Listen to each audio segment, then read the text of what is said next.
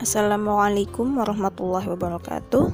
Selamat sore teman-teman mahasiswa mahasiswi AP angkatan 2018. Kita bertemu lagi dalam mata kuliah Birokrasi dan Governansi Publik. Ini minggu yang ke-6. Sebelumnya saya juga mengucapkan selamat menjalankan ibadah puasa untuk teman-teman mahasiswa semua. Semoga puasa kita diberi kelancaran dan penuh keberkahan. Ya, minggu ini kita akan membahas mengenai perspektif patologi birokrasi. Jadi, apa sih itu patologi birokrasi?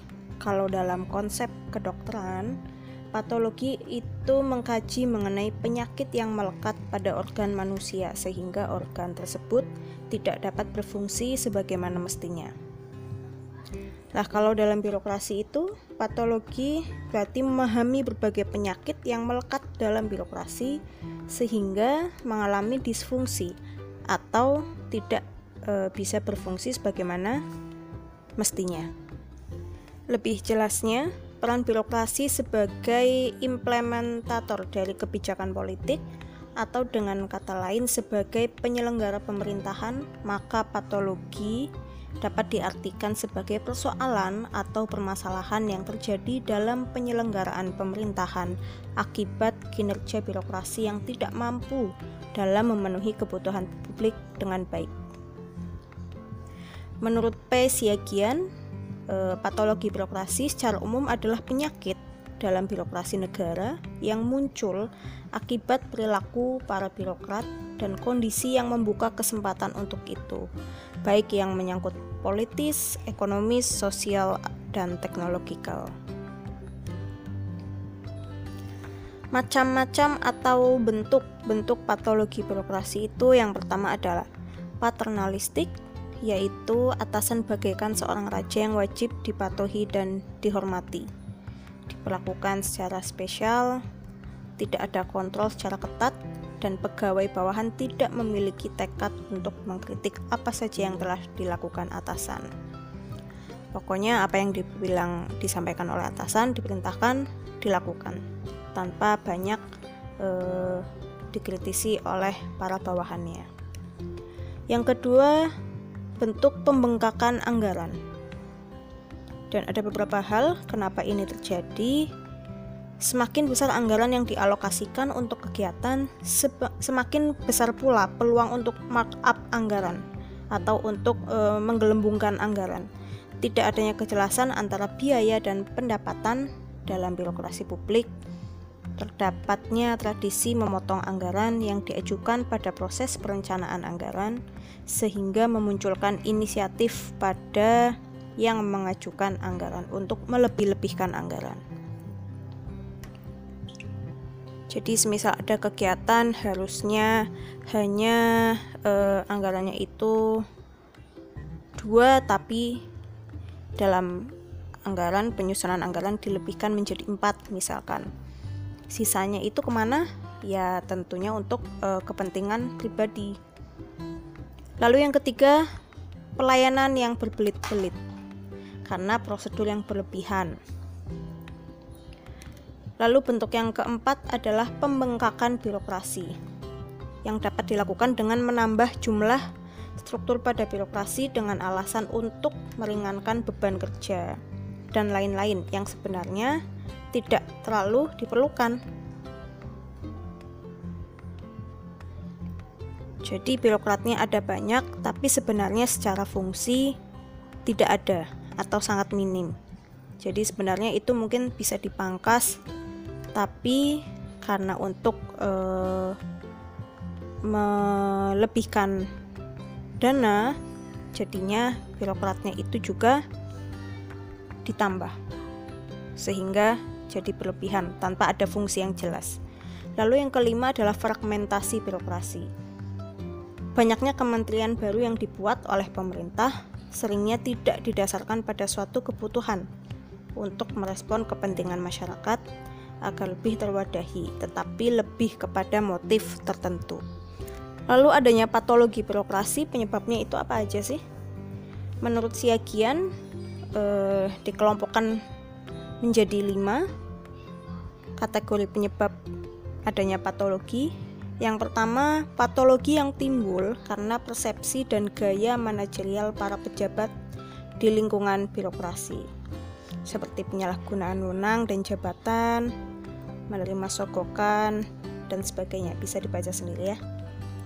Yang kedua, patologi yang disebabkan karena kurangnya atau rendahnya pengetahuan dan keterampilan para petugas pelaksana berbagai kegiatan operasional. Seperti ketidakmampuan menjabarkan kebijaksanaan pimpinan, ketidaktelitian, bertindak tanpa berpikir, dan sebagainya. Ini bisa jadi salah satu penyebabnya juga karena tidak adanya profesionalitas. Jadi tidak dalam perekrutan birokrat itu tidak menerapkan merit system. Lalu selanjutnya patologi yang timbul karena tindakan para anggota yang melanggar norma hukum dan peraturan perundang-undangan yang berlaku. Seperti tadi yang saya bilang, markup biaya atau penggemukan biaya, korupsi, tindakan kriminal, dan sebagainya. Lalu penyakit relasi birokrasi dan, dan rezim yang berkuasa. Atau biasanya ada politisasi birokrasi. Jadi hadirnya parpol dalam suatu sistem pemerintahan akan berpengaruh terhadap tatanan birokrasi pemerintah. Jabatan-jabatan dalam suatu departemen di Indonesia itu ada eh, terdiri dari jabatan politik dan jabatan birokrasi. Implikasinya apa? Politisi-politisi yang memperoleh kekuasaan politik melalui pemilu menempati jabatan politik sebagai pimpinan, sedangkan jabatan di bawahnya seperti jabatan sekjen, dirjen, irjen, dan sebagainya dijabat oleh pegawai-pegawai profesional atau para birokrat. Dan seperti yang saya bilang sampaikan sebelumnya, pertemuan sebelumnya bahwa birokrasi itu tidak hidup dalam ruang hampa. Jadi hubungan politik dan birokrasi di Indonesia itu tidak dapat dipisahkan dari konteks sejarahnya. Jadi eh, sejak periode prakolonial, kolonial, dan pasca kolonial dapat disimpulkan politisasi birokrasi sudah terjadi. Dalam masa eh, pasca kolonial pun terbagi jadi beberapa tahap ya. Pada masa Orde Lama, Orde Baru, Reformasi. Reformasi pun ada sudah panjang agak panjang kita lalui dari era transisi, lalu Presiden Gus Dur, Megawati, SBY dan terakhir eh, Jokowi. Selalu terjadi politisasi birokrasi. Bisa dibaca sendiri dalam slide. Nah, politisasi birokrasi ini biasanya menimbulkan pada akhirnya sebuah patologi birokrasi atau penyakit-penyakit dalam birokrasi. Mungkin yang eh, terlihat sangat jelas pada masa Orde Baru. Bisa teman-teman baca sendiri dari berbagai eh, referensi. Dominannya kekuasaan presiden yang ditopang oleh kekuatan militer juga birokrasi mengharuskan birokrasi bersikap loyal harus setia kepada pemerintah yang berkuasa. Monoloyalitas yang telah diterapkan memaksa birokrasi untuk memainkan peranan politiknya secara intens. Kalau dilihat eh, pada masa ini bentuk patologi paternalistiknya sangat kuat ya kalau teman-teman analisis. Kenapa? Ya karena semuanya berdasarkan perintah dari atasan. E, semua arahan, semua perintah dilaksanakan tanpa ada e, tanpa ada kritik, tanpa ada masukan, semuanya diterima secara begitu saja dan dilaksanakan demi membuat atasan senang. Jadi makanya kalau uh, dulu sempat apa bahasanya asalkan bapak senang gitu ya ABS itu sangat sangat sangat terkenal pada masa itu. Karena ya itu tadi para birokrat tidak punya daya tawar dalam menjalankan tugasnya. Mereka hanya semata-mata menjalankan apa yang diperintahkan dari atas. Karena memang ketika tidak melaksanakan, dampaknya pun akan sangat terasa. Bisa saja dilepas dari jabatannya, atau mungkin diturunkan dari jabatan sebelumnya, atau bahkan diasingkan.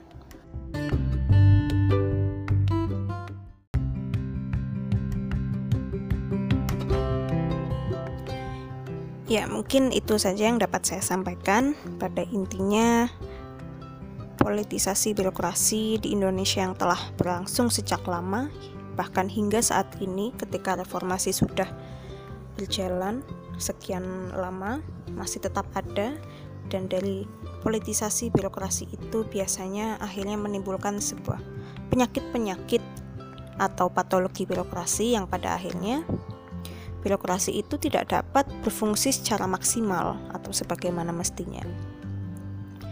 Nah, silakan nanti kalau ada pertanyaan bisa ditanyakan dalam kolom komentar atau atau mungkin mau menanggapi. Dan juga jangan lupa seperti biasa saya ada uh, pertanyaan kuis di slide 13 kalau tidak salah ya. Nanti dijawab di kolom postingan yang saya sediakan. Juga sertakan nama dan link jangan lupa. Baik, mungkin itu saja. Sekali lagi selamat menjalankan ibadah puasa. Semoga kita semua selalu dalam keadaan sehat dan selalu dalam lindungan Allah Subhanahu wa taala. Kurang lebihnya mohon maaf. Wassalamualaikum warahmatullahi wabarakatuh.